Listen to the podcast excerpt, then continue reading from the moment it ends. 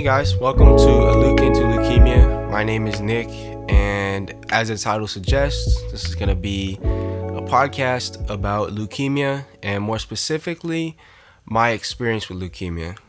So, this episode will be about my diagnosis. I am a leukemia survivor, and a little bit about me is that I'm a college student. Um, I am a musician. I actually studied music at FIU before COVID and before my diagnosis, but now I've transferred to UCF, um, where I'm looking into a few different degree programs. Um, I'm a huge fan of the beautiful game, um, football, or as Americans call it, soccer. I support Orlando City, my hometown team, and I support Liverpool.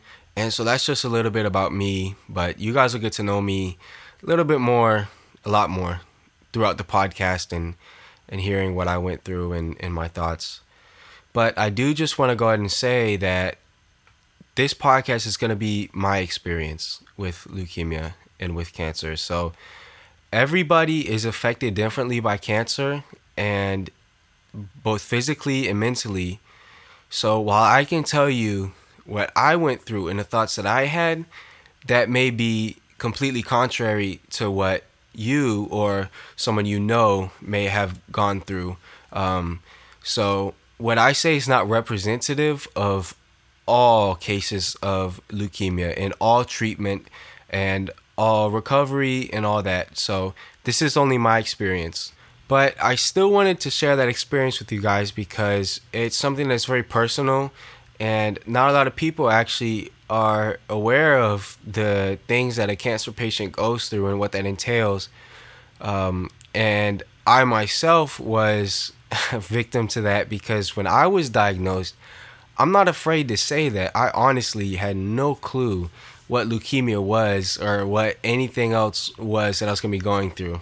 So I think it's important for me to hop on here and, and kind of let you guys know what we go through. And so that's going to be one of the goals of this podcast is just to spread awareness of what cancer treatment is like, what that process is like, and and some of the things that are involved in a cancer tr- uh, process, like what is a bone marrow transplant? All right, what is what even is chemo um, and stuff like that, you know, and just sort of things that people have heard of um, and associate with cancer, but they don't really know and really understand what it means. So I just wanted to sort of tackle that as well. So as I mentioned, at the time of my diagnosis, I didn't even know what leukemia was. So for those of you that may not know, that's completely okay. Um, I didn't either. And so, for those of you that don't know, leukemia is a blood cancer. Okay, so a blood cancer is any type of cancer that originates in your blood forming tissues. Um, so, some examples are leukemia, lymphoma, and, and multiple myeloma. So, with that being said, let's just go ahead and get into episode one, which is going to be about my diagnosis. So, I was diagnosed officially on August 15th, 2020, and that diagnosis was T cell acute lymphoblastic leukemia. And it may have sounded to you like I just spoke another language, and that's completely okay because to me it also sounds like that. and so when I was actually diagnosed, my doctor he he brought in a little paper with all the blood cells on it and and he wrote it down and, and explained it to me like I was in first grade, and that was super helpful because I had no clue what that meant at all. So I'm gonna explain that to the best of my abilities, but I'm not a doctor, so whatever I say, take it with a grain of salt and check in with a reliable source um, if you want to learn more about that. Um, the Leukemia and Lymphoma Society is wonderful. They have so many um, learning um, resources available. And that's actually where I learned a lot about my diagnosis and blood cancer in general. So, my diagnosis was T cell acute lymphoblastic leukemia. And that's a lot of words right there that I just said. So, let's start from the beginning. Um, and we'll start from T cell. So, in our blood, we have a lot of different types of blood cells. And one of those types of cells is called a white blood cell. And in that white blood cell is a type of cell called a lymphocyte. And there are two types of lymphocytes there's a B lymphocyte and there's a T lymphocyte. And so for me, my cancer was originating in the T lymphocyte. And what that means is that my T lymphocytes were just going crazy. They were producing wrong. Um, they didn't. They weren't effective, and so I just had a bunch of unhealthy T lymphocytes that are supposed to be fighting infections, but instead they're just multiplying and doing nothing for me. So as long as I have all these unhealthy uh, lymphocytes, all these unhealthy blood cells, I can't produce healthy blood cells. So I can't have an effective immune system. So any bacteria, any virus, anything that wants to come in my body, oh, it's a free party. They can just come in here and do whatever because I have no defense. Um, so of course that's a huge health risk, and we want to get rid of that because my body will just keep producing these unhealthy cells. Um, and it's also important to note that this is random. This is completely random. There's nothing that I did that caused this to happen. Um, this can happen to anyone at any time. Um, leukemia patients range from anywhere from being an infant to being um, elderly. So it's just completely random. So the other thing about my diagnosis is that it was acute leukemia. And so all that means is that it progresses very rapidly without treatment. So I just have all these unhealthy blood cells that keep producing, and they're just going to keep and keep and keep producing um, if left untreated. So to summarize, my body is just producing these unhealthy cells in enormous amounts, very fast, very rapid, and if left untreated, um, it can get very bad very quick. So, with all that being said, let's go ahead and get into it. Um, how did I get diagnosed? Probably one of the most common questions I get because how do you even really know you have something like that? Um, and for me, it was pretty simple. Um, so, in July, I got mono at the beginning of the month. Uh, got really sick um, sick for about two weeks. Then I got better from that, and then again within a couple of days, sinus infection. Got better from that, and then once again within the week, I got sick again. Uh, I ended up getting better from that, and then the fourth time I got sick, but I, I had this crazy um, abdominal pain, and I almost passed out once when I was outside. So my primary care doctor was like, "Yeah, you probably have appendicitis, so I'm going to send you to the ER to get some blood work done, um, and then we can really figure out what's going on." So that was August 12th that I went to the ER. Um, I just went in the middle of the day. My mom was able to get off work to take me, um, and I wasn't really anticipating what was about to go on. So here I am, August 12th. Um, I get to the ER. Um, they take all my vitals, um, and then they go ahead and start with all their tests. I had to get blood. I had to get some imaging. Um, I had some other tests. Uh, I honestly don't remember a lot of it because that day was just a huge blur, um, to be completely honest. And so I was just waiting there. I was actually watching soccer, um, and the ER doctor finally came in and and they had some results from some of the tests they did and he basically told me like okay so you have almost 500000 white blood cells. Um, and i'm like i don't even know what that means. And he explained to me that the normal range is between like 5 and 11 5000 and 11000 but i have almost 500000 so he was kind of explaining that they suspect that i might have something like um, a blood cancer or an autoimmune disease. So they needed to transfer me over to the main hospital where they can monitor me and run some more tests. And at that moment, just sitting in that ER bed with all these doctors around me telling me I might have a blood cancer, I honestly wish that I had a tangible feeling or emotion to recall, but I don't. At that point, I was just processing words, um, and it hadn't really it didn't really hit me yet that whoa, uh, I might have a blood cancer. Um, I was just kind of hearing the words, and and I don't even remember a single thought in my mind to be honest. So yeah, I'm in the ER, and I'm being told I gotta transfer to the main hospital by ambulance, and because I'm an adult, I was 19, and because of the pandemic restrictions, I have to go alone. Um, I got to say goodbye to my mom. I got to say wave bye to my little brother and my dad, who had um, came to drop me off a few things. Um, and yeah, it wasn't really until I was in that ambulance heading towards the main hospital that it kind of hit me. I'm like, wait a minute, what, what is going on? You know, like I was just going about my day, and then all of a sudden, I'm now in this ambulance being separated from my family, going to the hospital. And so that was an emotional moment for me because I just had been separated and I wanted to cry, but I couldn't because the guy in the back of the ambulance was asking me all sorts of questions like, what's your date of birth? What's your address? Uh, any allergies? And stuff like that. So that was a very emotional moment for me. And I definitely had tears well up in my eyes, but um, I that wasn't the first time I cried. So then that night, I got to the hospital and at that moment, at that time, I was just like, I was numb, I was tired, and I just wanted to go to sleep. But I had like all these IVs in my arm, and the nurse was in there all night asking me random questions, and you know, you just can't get good sleep, um, you know, after everything that happened. So in the morning, um, I woke up, I got woke up super early, and it was just some doctors visiting me, you know, telling me things that are going on, explaining some things, and then nurse practitioner walked in and she was like, "Yeah, we need to get a bone marrow biopsy." And I'm like, "Okay, what is that?" And they basically pull out bone marrow from your hip. So they pull out about half an inch of bone marrow from your hip, um, and it's about as thick, a little bit thicker than pencil lead.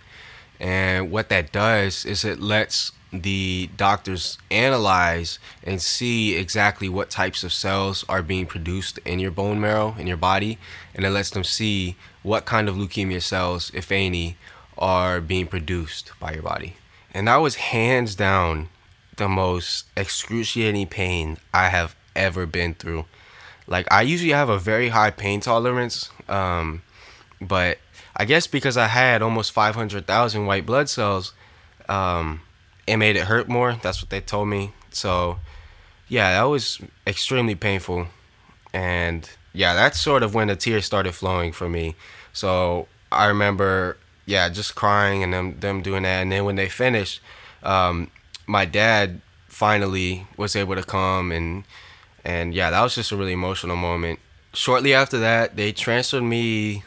Uh, I think it was downstairs. Yeah, they transferred me to the 11th floor because I was on the top um, which was the bone marrow transplant unit, uh, which would be where all the blood cancer patients are. Um, and so over the next couple days, just you know, various docs and nurses were coming in, taking tests and labs and and stuff. And I had to get a PICC line in my arm, which is basically, it's like um, a line that goes through your veins into um, um, I think it's called like ca- your heart cavity or something like that um, but it goes right by your heart. Um, and that's where they administer blood transfusions if you need it. That's where they give you chemo. They administer everything through there, um, meds sometimes. Um, and yeah, that was really annoying to have that in my arm all the time because I couldn't get it wet. So when I showered, I had to have like plastic sleeve on. And then also, you know, you're attached to the IV pole the whole time. And yeah, it's just needless to say, it was just a very, very annoying thing. It didn't hurt, but it was annoying because it was in your arm all the time. So yeah, the, a few days passed from August 13th, which was the day I had the biopsy, and then on August 15th, early morning, doctor came in, told me I have acute lymphoblastic leukemia.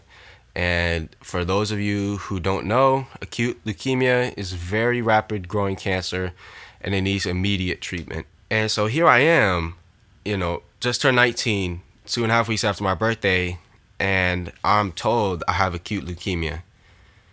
The good news is it is treatable, and I had a great team, a great doctor, and great support from my family and friends um, and everyone. So that made the world of difference to me. But sitting in that hospital bed, being told, yeah, you have acute leukemia, we got to start treatment tomorrow that was the moment. That was the moment that my adrenal glands kicked in and they were like fight. You know, because every every human has that fight, flight, or freeze instinct. And for me, right from the moment of my diagnosis, I was my system just chose fight. I knew that, you know, cancer was gonna be no problem. I was gonna get through this, you know, take my hair. All right, you know, I'll be weak. I'll lay down for a few months. You know, give me give me upset tummy. That's fine.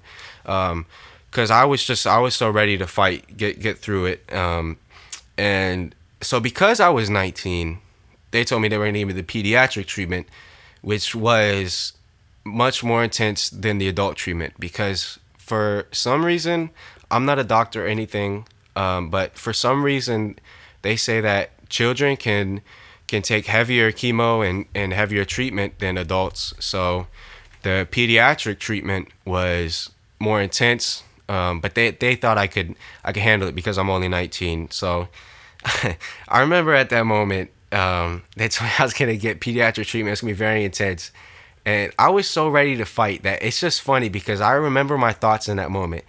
I was just thinking, really, is this the most intense regimen I can be on? Because I want I want you guys to beat me down as hard as possible because I know for a fact that I'm to get back up. I was already thinking, like, around that time that beating cancer was just going to be such a high that life afterwards was going to be a drag. You know, I was just going to be so pumped up after beating cancer that going back to normal life was just going to be weird. And it was at that moment um, that something inside me just kind of reassured me um, that it's okay, you know I can suffer in the short term um, and make sacrifices in the short term during treatment in order to have a long term, in order to beat cancer.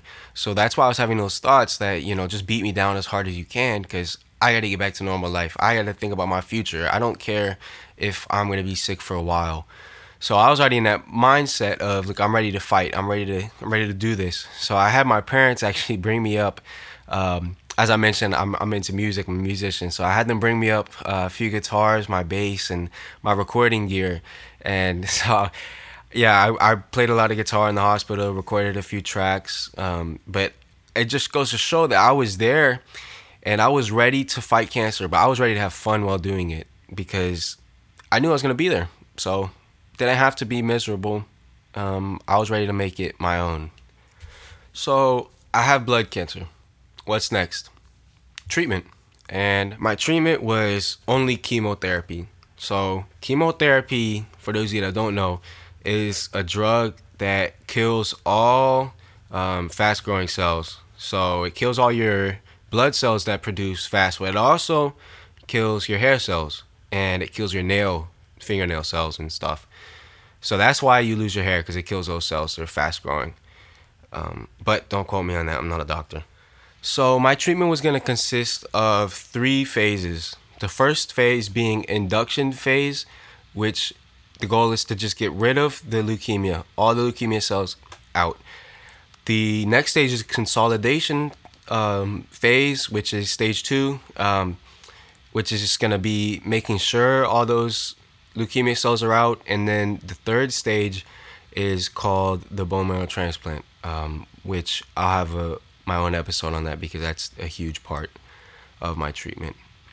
So my treatment was gonna be just phase one was just chemo, and and as I said before, I was being treated pediatrically. Um, so I was expecting this, you know, this crazy chemo regimen. But when when they brought me my calendar, I saw that I was only being treated mostly one time a week, and this was gonna last for five weeks. And the first week I was gonna get treated Sunday and Wednesday, and it was gonna be the, first day was just two drugs, vincristine and daunorubicin, and then uh, on Wednesday I was gonna get pegoespargase, something like that.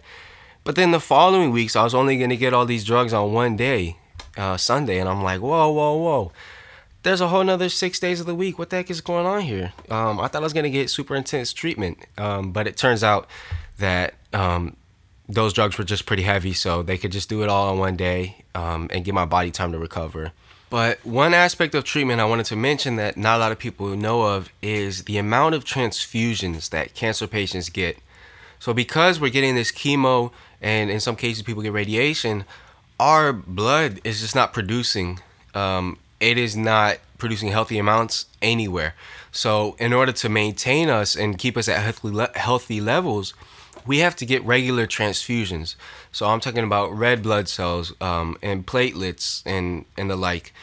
And so every day uh, or almost every day, I would have to get at least one bag um, of blood transfused, and to me that was just super impactful because when I was healthy, I would walk around, I would see like the big red bus, or I would see different um, blood donating buses.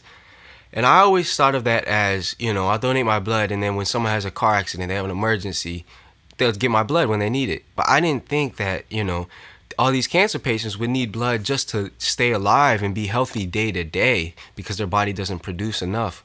So that was crazy to me, the amount of blood that I needed transfused during treatment. So this is why I'll advocate that if you are healthy and able um, and willing to donate blood, then yeah, that's just a blessing because there's there's so many cancer patients that just need multiple bags of blood just to maintain them, and it's such a selfless um, thing to do to donate blood. So the plan was to be in the hospital for all of the first phase, which was going to be five weeks, um, and I was actually super blessed because my numbers were looking good. Everything was looking good. I was looking pretty healthy for what I for what I was, and they actually let me out. They discharged me um, after 16 days, and they told me I could finish the treatment outpatient. And so that was just such a huge blessing because I hadn't seen my little brother in so long, and I wanted to go home. Um, it was just a huge relief to be able to go home, but Along with the diagnosis and treatment came the news about fertility. So, as I mentioned, chemotherapy kills off your fast growing cells, and that includes sperm, but sometimes it doesn't come back. And actually, oftentimes, it doesn't come back and it doesn't start to produce again, like your hair will come back and fingernails. So, for me, that was just a huge sucker punch in the face because uh, it was just it's just one of my dreams to be able to have my own family and to be a father.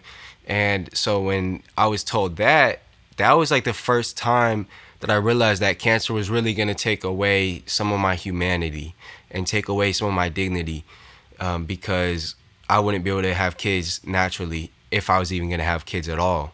So that was that really hurt for me. That was by far one of the most depressing moments um, that I've ever experienced in my life.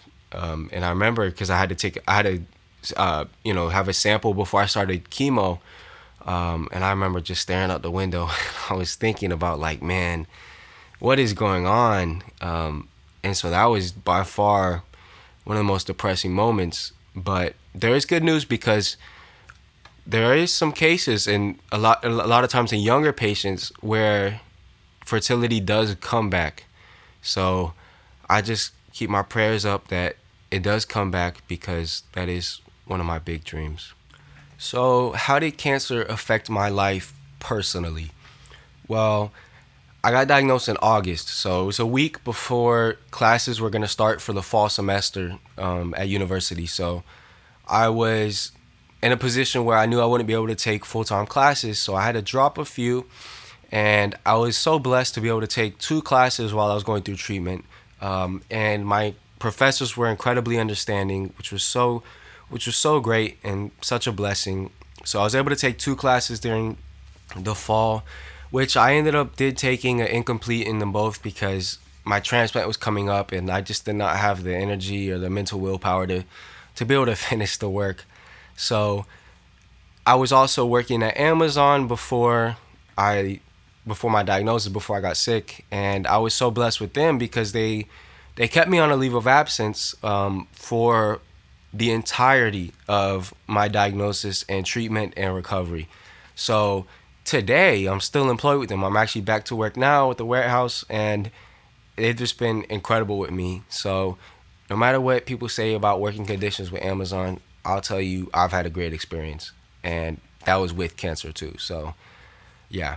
So it definitely did affect my personal life in that way, but because we were already in the pandemic, it didn't affect too much of my day to day because I was just going to be at home anyways. I was just going to be super cautious anyways, but I'll get into that as well with another episode about having cancer during the pandemic and I'm excited for that one because I have a special guest um, and yeah, you guys don't want to miss that one. It'll be it'll be a great a great episode.